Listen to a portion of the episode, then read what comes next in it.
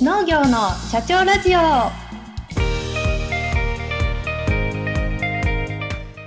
この番組は全国で農業の経営をしている方々に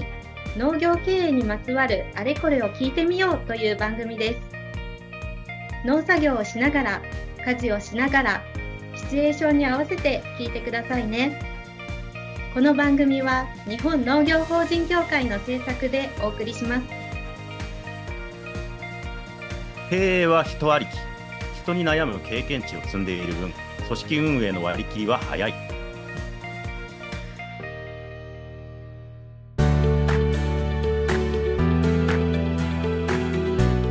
この番組を聞いてくださっている皆様ありがとうございます。この番組では日本全国で法人として農業を行っている経営者の皆様に農業経営にまつわるあんな話こんな話をいろいろ聞かせていただく番組です。今回 MC を担当します三重県でトマトの生産をしている有限会社大松農園代表取締役の加藤直也と申しますどうぞよろしくお願いいたします今回のゲストは埼玉県八潮市で株式会社旬アグリを経営されています代表の臼倉正弘さんです臼倉さんよろしくお願いいたしますはい、よろしくお願いいたします。さて、えー、と八潮市、埼玉県八潮市ということで、まだ東京のすごい近くなんですよね。で、私ですね、あの Google Earth で先ほどこの収録前にですね、ちょっと見させていただいたんですけれども、これ、農地なかなか見つけられなくて、まさにこの大げさじゃなく、この猫の額みたいな感じで、あここか、ここかみたいな感じで私、あの発見したっていう、発見したレベルの農地の少なさだったんですまあ確かに住むのはかなり便利な感じなんですけれども、ちょっとこの八潮市について、臼倉さんお伺いしたいんですけれども。はい、よくあの埼玉県は、えー東京のベッドタウンだみたいなふうに言われますけど、えーとまあ、位置的には東京都足立区と葛飾区の北側で、えーまさにもう隣接しててですね、えーまあ、歩いて15分も行けば足立区に入れるみたいなところです。あ、なるほど。これ、農業をやるにはなかなか難しそうな風にも見えるんですけど、臼倉さんがそのずっと八潮市お住まいなんですよね。育たれたっていうことですよね。ですね、はい、生まれも八潮市で、まあ、育ちも八潮市で、まあ、一時大学時代外に出てたぐらいで基本的には八潮市に、えーずっと住んでます。子供の頃からこんな感じだったんですか？その八潮市のその農地の少なさといいますか、マンションがこんなにあったりだとか。もう全然違ってですね、はい。あの八潮市っていう市はですね、うんえー綾瀬川と中川っていう川に挟まれてて、はい安全なる陸の孤島でですね、はいはい。あのもう都市にすごく近いのにむちゃくちゃ田舎だったんですよね。へえ。畑ばっかりで。はいはい。幼少期は道路なんてもう砂利道っていうんですかね。いわゆるえ舗装もされてなかった。舗装されてない、へえ。えそんな記憶があります。はあはあはあはあはあで、どんどんこれ、マンションだとか、アパートだとか、そういったものができて、陸のことっておっしゃってましたけど、駅もできたっていうことですよね。そうですね。基本的には、えっ、と、まあ、駅ができてからすごく開発が進んだっていう感じですね。つくばエクスプレスなんですけど、はいはい。はい。農地というのはやっぱり当然ですけれども、どんどん減少してってますよね。もう恐ろしいほどのスピードで減少してます。ちょっと初めてのケースです。他のあの生産者の方々は、えーと、土地利用型の方は特にあのどんどん農地が出てくるというふうに今までそういった話ばかり聞いてきたので、かなりレアなケースかもしれませんけれども、えーこの先ちょっとどうなるか楽しみなのか、ちょっと怖いのか、怖い話になるか分かりませんけれども、話を進めさせていただきたいと思います。えーまず事業概要についてお伺いいたします。えーと事業内容、どういったことを行ってらっしゃるんでしょうか？はい。まあ、例に漏れず農産物の栽培と販売っていうのが軸になってまして、はいた。だ、まあ、首都近郊っていう、えーお話出ましたけど、えー農業体験みたいな感じですね。そういうのも、えっと、進めてきてます。なるほど。えー都市近郊ならではのお農業をされてらっしゃるということで、えーちなみに売上高をお聞かせいただけますでしょうか？はい、えーと、私が関連している農業系の会社の、まあ、全体の売り上げは5000万ぐらいなんですけども、はい。えーと、旬アグリ単体でいくと3000万強ぐらいな売り上げになってまして、はい。まあ、本当はですね、まあ、旬アグリ単体でも6000万ぐらいあったんですけど、えはい。えーなぜかまあしぼみにしぼんで、はいはいはい。3000万が、えーまあ、なんでやっとクリアできるぐらいな感じになってきちゃいました。それは、えーと、先ほども話した農地がだんだんなくなっていってるということも関連してるんでしょうか？そうですね、それもありますし、えーと、事業をですね他の会社に移したりっていうこともあったり、うんうんまあえー、と独立していく人たちにその、まあ、事業の一部を、まあ、分けてあげたりみたいな、そんなことをして、はい、どんどんどんどんなんかちっちゃくなっていっちゃってます。なるほど。えーと、じゃあ、従業員数は今、どれぐらいの方が働いてらっしゃるんでしょうか？はい、えー、と今現在ですね、正社員が1名になっちゃいまして、はい、はパートさんが9名ほどで、まあうん今10人ぐらいで、あ細々と回してるような会社になっちゃいました。これももともとはもっと従業員さんがいらしたってことですよね。そうですね、あの昨年末というか、11月ぐらいまでは正社員3名でおやってして、はい、そこから今は減ってしまったっていう形です。なるほど。えーえー面積はどれぐらいを今、工作されてらっしゃるんでしょうか？はい、えー、と農場がですね3つありまして、それを合わせると、えー5.3ヘクタールっていう形になります。農場が3つあるということは、八潮市の点在しているということでしょうか？えっ、とですね、えーもう八潮市、先ほどお話ししたように、はいはいあの地がだいぶ減ってしまったので、はい。えーもうちょっと北上しまして、はいはいはい。埼玉県の松伏町っていうところと、はいえーその隣にですね千葉県野田市っていうところがありまして、はいそこに、はい、農場を構えております。八潮市の他にですね。はい、あじゃあ、八潮市だけではなかなか農業を続けていくのが難しい状況になってきているということは、先ほどのお話からもありましたけれども、まさにそのような状況で、他の土地に、えー農地を求められたということですね。そうですね。はい。はい。えー設立は何年になるでしょうか？えっ、と、2006年の5月2日になります。なるほど、えー設立して18年ですね、えー設立の経緯を教えていただけますでしょうか？はい。一応ですね、私、あの、勉強できなかったんですけど、一応農業を卒業、あ入学して卒業できまして、はい。で、えーまあ、あの卒業と同時に実家の農業に、まあ、携わってきたんですけど、はい。えーまあ、えーご多分に漏れず父親と経営方針が合わないとかですね、うんとまあ、農業をやりたい人がその当時も結構ちらほらといて、うんその人たちを、まあ、農業界に引き込むにはどうしたらいいのかなっていうところで、うん。まあ、あの、なんていうんですかね、えー個人経営だとちょっとなかなか難しいなっていうのがうんうんうん。来てまして、はい。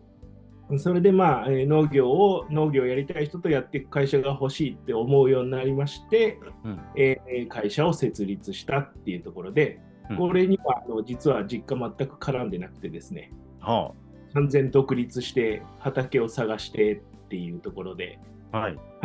あの会社を設立したっていうのが経緯です。なるほど。ということは、まあ、本当に、まあ、ゼロからの独立収納ということで、まあ、農地を探すのも相当ご苦労されたように思いますけれども、その辺はどのようにクリアされてきたんでしょうか？そうですね、もう完全にもう人ありきじゃないですけど、はい。えーまあ、さ探している、なんていうんですか、地域の先輩たちをですね、はい。頼って、なんとか農地を紹介してもらえないかっていうところで、はいはい、もう人づてに農地を探すみたいなやり方をしました。えー先ほどのお話の中で、松伏町というところと野田市というところに農場も構えてらっしゃるということで、えーで、えーと、牛倉さん一人でこれ見られてるんです？えー、と現在はですねあの、先ほど社員1人っていうふうに言いましたけど、はい。えー、とそちらの離れてる方は、社員の人間が、えーまあ、中心にはい管理をしているっていう状況です。はい。わかりました。ありがとうございます。えーではですね、経営理念についてお伺いしたいと思います。えーどういった経営理念を掲げていらっしゃるんでしょうか？はい、えー、と過去はですねあの農業家による、えー農業者のための、えーまあ、農業経営みたいな形で理念を掲げてたんですけど、はい現在は農業を伝ええー価値を創造するっていう形に変えて、えー理念にしております。その心は？そうですね。えっ、と、まあ、そうですね。農業、まあ、首都近郊だっていうところで、はい。農業のやり方が変わってきたっていうのがすごく、うん。はい、あります。あうの、ん。消費者がすごく近くに増えて、うん。まあ、なかなかこう農業で、えーまあ、ただただ作ってですね、うん。は販売をしてっていうその農業スタイルが、まあ、あの八潮市に合わなくなってきたうん。うんっていうのを感じまして、うん。それであれば、まあ、農業の玄関口になろうというふうにちょっと思いまして、はい。まあ、農業を伝えるっていうところに、えー価値を見出してあの経営を作っていこうっていうふうに変化をしてきたっていうところです。えー先ほど玄関口というお話が出ましたけれども、えー玄関に、まあ、入る人、入りやすい人、入りにくい人いらっしゃると思うんですけれども、薄倉さんがお考えになっている、えー農業に向いてる人っていうのはどういう方だと思われますでしょうか？そうですね。農業ってなかなかこう一筋縄でいかない職業ではい。絶対がない。先ほどねあの減点するじゃないですけどうんまあオールラウンダーっていうのが一番向いてるのかなっていうふうに思ってまして、うんあのちょっと語弊があるかもしれないんですけど頭の使える体育会系が向いているっていうふうに、えー思ってます。はいはいはい、なるほど。はい、やっぱりこう農作業って体力的にもあの重要ですよね、体力が。で、まあ、ぶっちゃけ作業って効率的に行わないと、うんなかなかこう利益を生むのも難しい。うんで、今度販売をしなくちゃいけないので、うんそういう意味でコミュニケーション能力もあの必要になってくるっていうところで、はい本当なんかオールラウンドにこう能力がある人が向いてるんだろうなっていうのをすごく感じてきたっていうところはすごいありますね。なるほど、ありがとうございます。えー、と農業に関してなんですけれども、えーどうでしょう、薄倉さんが考える、えー、といわゆる作物のですね作り方だったりですね、えー、とどのような考え方で作物を育てらっしゃるんでしょうか？そうですねあの農業って僕はあの減点法だっていうふうに思ってましてはいはい。あの100作付けていくと、まあ、だんだん、まあ、虫に食われたりとかうんうん。あとは気候的な、ね、問題が出てきたりだとかうんうん。どんどんどんどんこうマイナスされていくっていういわゆる減点法なのかなっていうふうに思ってまして、うんまあ、それを、まあ、経験によって、まあ、回避していくじゃないですけどうんうんうん。あの守っていくっていうようなあのなんですかね、まあ、職業なんだろうなっていうふうに思ってます。はい。でそれをですね、まあ、うまく人材を育成したりしてそういうなんていうんですかね、まあ、この感覚をうまく継承していけるようなうんうんあの形で、まあ、農業界に貢献していけたらっていうふうには思ってます。はい。えっ、と、なんていうんですか、揺るがない信念といいますか、そういったものが感じ取られました。あの、減点法のお話されましたけれども、私も全く同じ考え方でございまして、やはりあの、定食した時まあ、要は人間で言ったら赤ちゃんの時だったり、子供の時だったりするんですけれども、えーそこからですね、やっぱり、えー先、薄倉さんがおっしゃったように、天候だったり、えーそれから、えー経営者の判断ミス、えー栽培者の判断ミスだったりで、だんだんぶどう回りが下がっていると。いうようなあ考え方で、そこから、まあ、ぶどう回りをどこまで、えーえー止められるかといいますか、上げられるかというのが、まあ、私どもの考ええーてることなんで、この辺はすごく分かりやすく説明していただけたなと思います。そういった旬アグリさんなんですけれども、会社の強みについてお聞かせ願いますか？はい、えーとまあ、先ほどもお話ししましたけど、えー、と首都近郊だっていうところ、まあ、正直強みっていうふうにだけ思ってるわけじゃなくて、うんうん。弱みでもあると思ってるんですけど、このはい、弱み。高農業っていうのが、うん。あのまあ、一応強みだというふうには思ってます。うんうんうんうんうんまあ、消費者に近いっていうところがですね、あのやっぱりつ強みなのかなっていうふうに思ってます。そうですね、首都近郊、今まであのですね近郊型農業のお話、えー札幌市でしたら隣の江別市ので農業をされてらっしゃって、えー都市近郊型というふうに、えーお聞きしてあの、流通の便もすごくいいということで、そういった方々にも登場していただきましたけれども、今回、臼倉さんの場合は、まあ、初ですね、首都ですね、超一大消費地でもあるところでですね、農業をやってらっしゃるというところで、先ほど私にはですね、まあ、農地のこと以外は、えーと強みしかないんじゃないかなって思ったんですけれども、えー弱みっていうのはその農地のこと以外で何かあるんでしょうか？そうですね、あのまあ、昨年末もちょっと思いっきり経験したんですけど、はい。他産業、他業種で、うん。えーとまあ、募集がたくさんあるっていうところで、まあ、ぶっちゃけ、あのなんですかね、えーまあ、他業種の方が稼げたりうんことが結構あるわけですよね。うん。はい、なので、まあえー、といわゆる IT 系の 会社ですとか、はい。そういうのね、あの都内にたくさんありますんで、うん。そういったところと、まあ、給料を比べられちゃうと、なかなか農業にずっとこう従事するっていうのが、うん。あのまあ、難しいのかなと。まあ、昨年もあの給料の交渉をですね、うんうん。されて、うん。えっ、と、まあ、なんていうんですかね、まあ、うちは農業をやりたい人があの農業をやる会社っていうのが、うん。スタート時からもう揺るがない部分なので、うん。うんまあ他産業と比べるぐらいであれば、うんまあ、実際、その、なんですかね、えーまあ、農業をやりたいっていうこととちょっとかけ離れちゃいますよね。うんうんうんうんで、まあ、そういう人はちょっとうちとは向かないなっていうふうにうんはい思ってます。だからそれがやっぱりこう比べられちゃうようなところがデメリットなのかなっていうふうに感じてます。なるほど、まあ、人材のまあ奪い合いといいますか、今、ただでさえあの働き手が少なくなっている状況の中で、それが弱みとなってしまっているという部分も否めないということですね。なるほど。で、その中で、まあ、農業をやりたいという方が、まあ、あのに来ていただくということをずっと掲げてらっしゃるということで、だんだんですね、あの臼倉社長のですね考え方が分かってきたような気がしましたけれども、えーそんな臼倉社長、趣味ってありますでしょうか？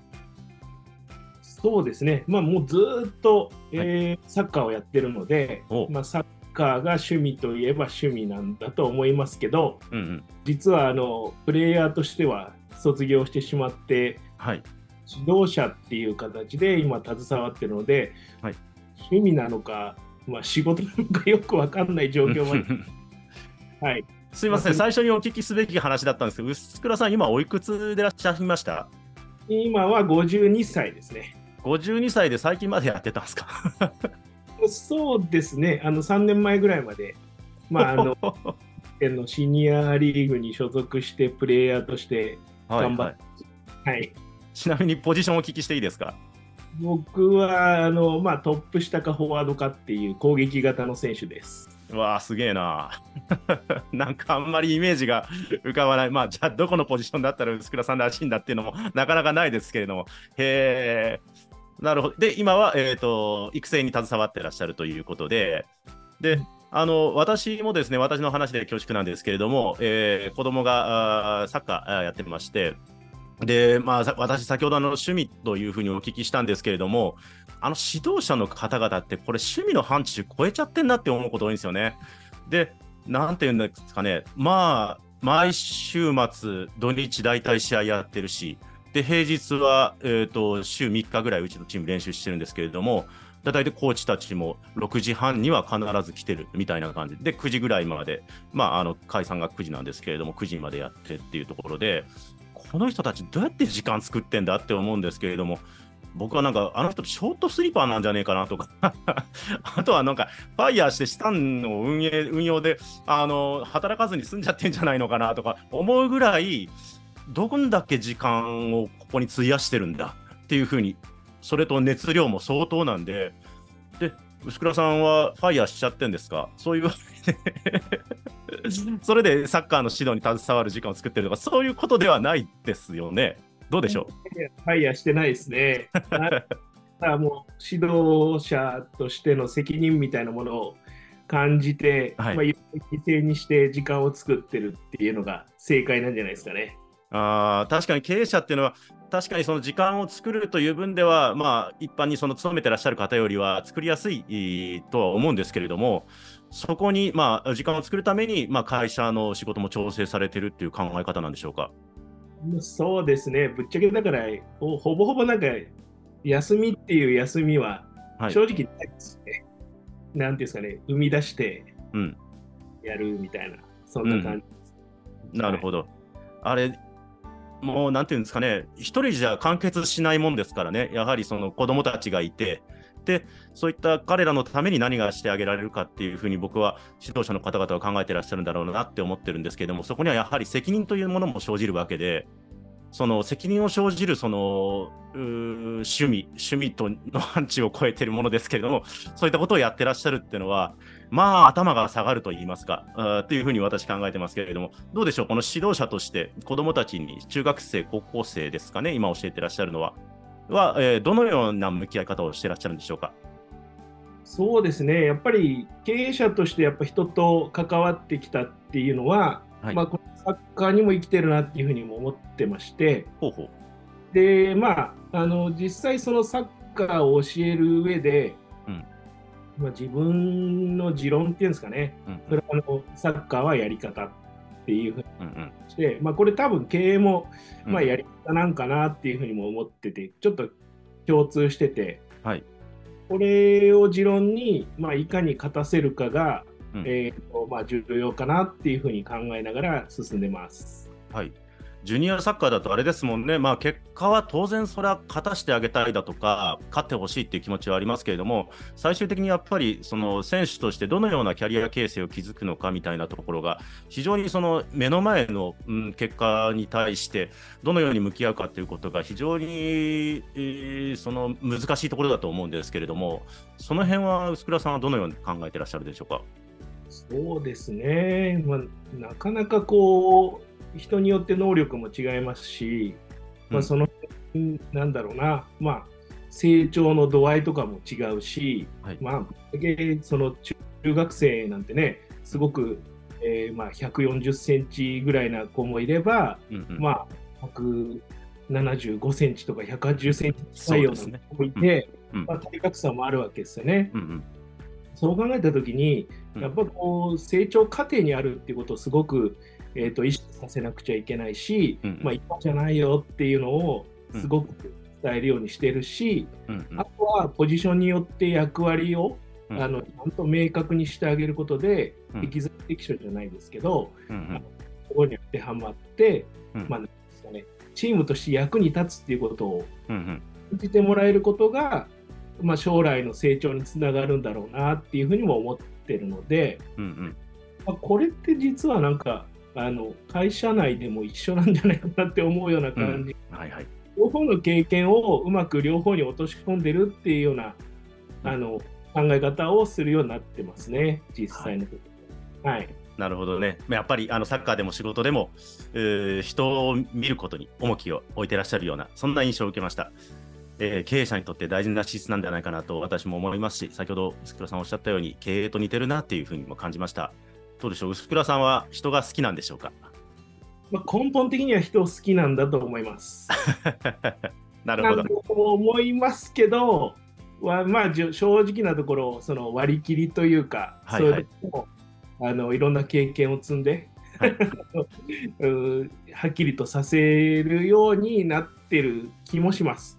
でも基本的には本当、人は好きだし、人が成長することが楽しいとは思ってますね。いいい話です。ありがとうございます。えー、非常にですね、えー、薄倉さんの内面を伺えるいいお話をありがとうございました。私にとってはですね、特にですね、この子供たちがやってる趣味のサッカーなんですけれども、えー、そちらについて伺えたことも勉強になりました。とても楽しかったです。ありがとうございます。えー、さて、えー、次回なんですけれども、えー都市型農業の成功の鍵は観光農園。埼玉のいちごで農業のイメージを変え、ビジネススタイルを確立と題しまして、さらに話を伺っていきます。どうぞお楽しみに。